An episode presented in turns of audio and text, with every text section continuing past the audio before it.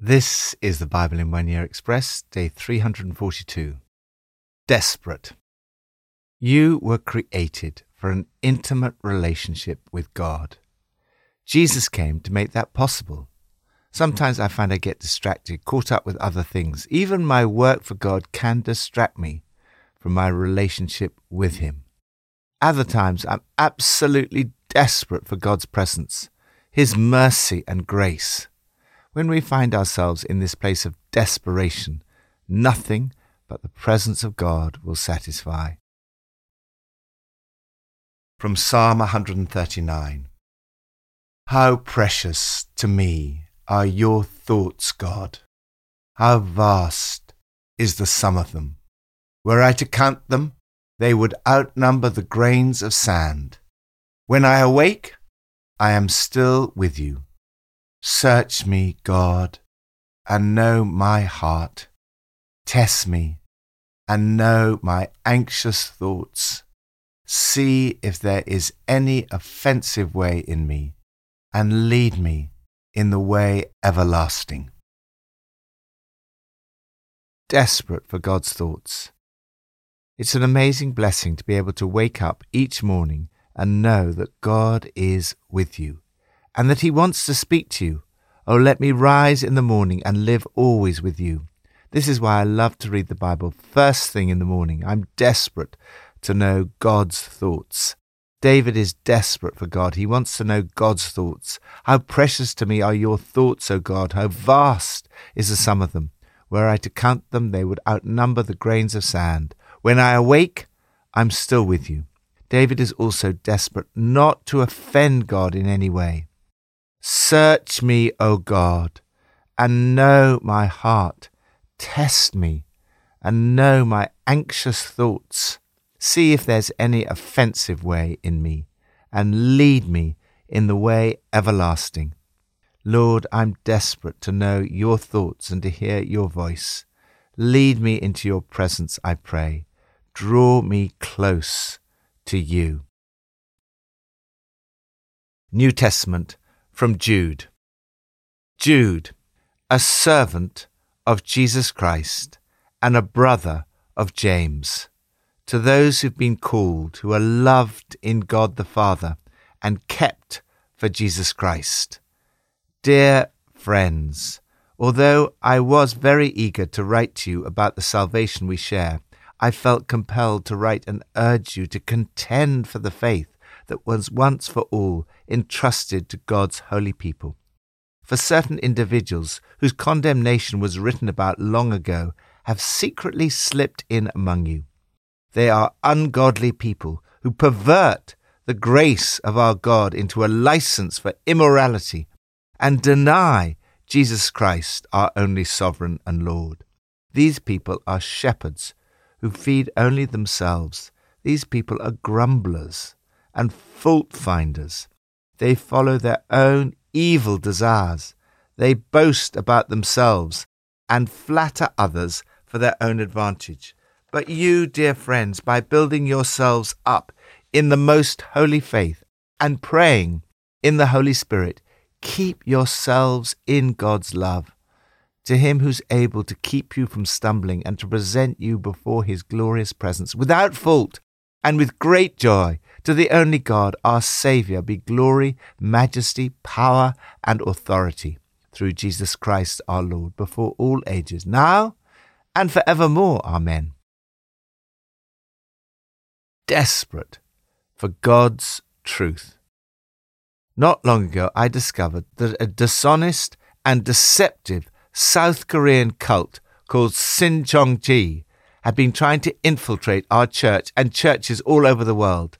These false teachers invite young people to a Bible study, lead them astray, and teach them to deceive other people. Jude is desperate for his readers to hold on to God's truth and not to be led astray by false teaching. I have to write insisting, begging that you fight with everything you have in you for this faith, entrusted to us as a gift to guard and cherish. Jude encourages his readers to stick to the teaching they were originally given and to contend for the faith. The truth really matters. You have been entrusted with it. You must contend for the truth against false teachers and false teaching. Why? First, because we know that God's judgment is on them and that it is serious. Second, because we know the harm they can do, which is also serious. They split churches, thinking only of themselves. Jude gives a description of the characteristics of false teachers and false teaching. Typically, cults will display at least one of these. They're deceptive. They have secretly slipped in among you. They reject authority. They want to replace sheer grace with sheer license. They deny Jesus Christ as the one and only Master.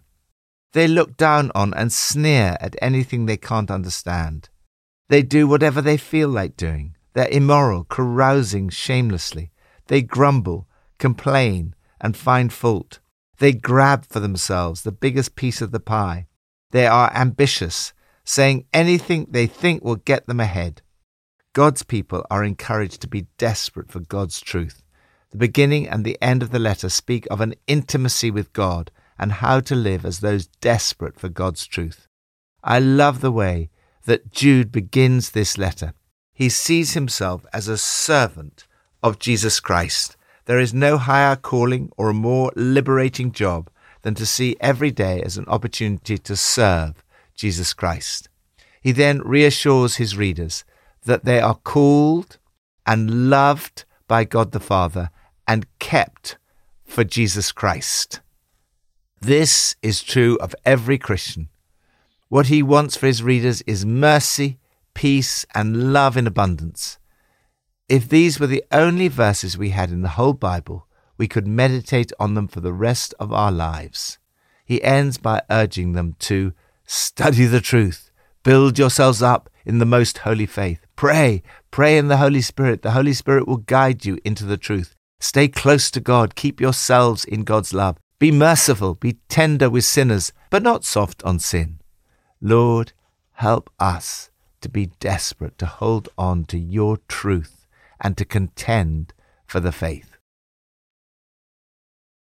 Old Testament from Zechariah 5 to 8. This is what the Lord Almighty said Administer true justice, show mercy and compassion to one another do not oppress the widow or the fatherless, the foreigner or the poor. Do not plot evil against each other. This is what the Lord Almighty says I am very jealous for Zion. I am burning with jealousy for her. I will return to Zion and dwell in Jerusalem. Then Jerusalem will be called the faithful city, and the mountain of the Lord Almighty will be called the holy mountain. Once again, men and women of ripe old age will sit in the streets of Jerusalem, each of them with cane in hand because of their age. The city streets will be filled with boys and girls playing there. I will save my people from the countries of the east and the west. I will bring them back to live in Jerusalem. They will be my people and I will be faithful and righteous to them as their God. In those days, ten people from all languages and nations will take firm hold of one Jew by the hem of his robe and say, Let's go with you, because we have heard that God is with you. Desperate for God's justice and God's blessing. Zechariah warns of God's judgment and the need for God's justice. There's also great hope here as the prophet foresees the rebuilding of the temple and the restoration of God's presence at the heart of his people. Joshua, the high priest, foreshadows Christ. He has a crown on his head, and he's named the branch. He will rebuild the temple of the Lord and be clothed with majesty and sit and rule on his throne. He will be a priest on his throne. Like Melchizedek, he combines the kingly and the priestly role which was ultimately fulfilled in Jesus, the King of Kings and our great high priest. You, like God's people back then, are called to clean up your act and enable justice for all. This is what the Lord Almighty says. Administer true justice. Show mercy and compassion to one another. Do not oppress the widow or the fatherless, the alien or the poor. In your hearts, do not think evil of each other. There is such a passion in the heart of God that it could almost be said that it verges on desperation in his own heart. The Lord Almighty says, I am very jealous for Zion. I am burning with jealousy for her. I will return to Zion and dwell in Jerusalem. Then Jerusalem will be called the city of truth, and the mountain of the Lord Almighty will be called the holy mountain. The Lord Almighty speaks of an amazing future for God's people. There is peace, harmony, prosperity, joy, and truth. Both for the people back then and for us now, some of these blessings are for now, and some are not yet. God says, Now I will not deal with the remnant of the people as I did in the past, and now I have determined to do good again to Jerusalem and Judah.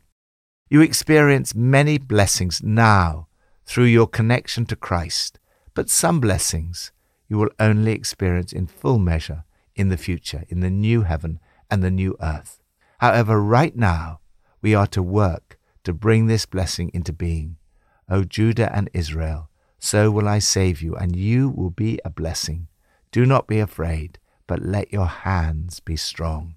For example, God is concerned for everyone, whatever their age. We too should be concerned for both old and young. Once again, men and women of ripe old age will sit in the streets of Jerusalem, each of them with a cane in hand because of their age. The city streets will be filled with boys and girls playing there. Again, God is concerned for truth and peace, and so we too must be concerned for these things. These are the things you're to do speak the truth to each other, and render true and sound judgments in your courts. Do not plot evil against your neighbor, and do not love to swear falsely. Therefore, love truth and peace. Above all, God is concerned that as many people as possible experience the blessing of His presence. You are to be a blessing to those around you who do not know God through Christ and a pointer to God through your actions and your words. When others see the difference that God makes, they will be drawn to Him. This is what the Lord Almighty says. In those days, ten people from all languages and nations will take firm hold of one Jew by the hem of his robe and say, let us go with you, because we have heard that God is with you. When you are desperate to be a channel of God's love, justice, and blessing, then others will come to know God's presence. Lord, we are desperate for you. Please fill your church with your presence.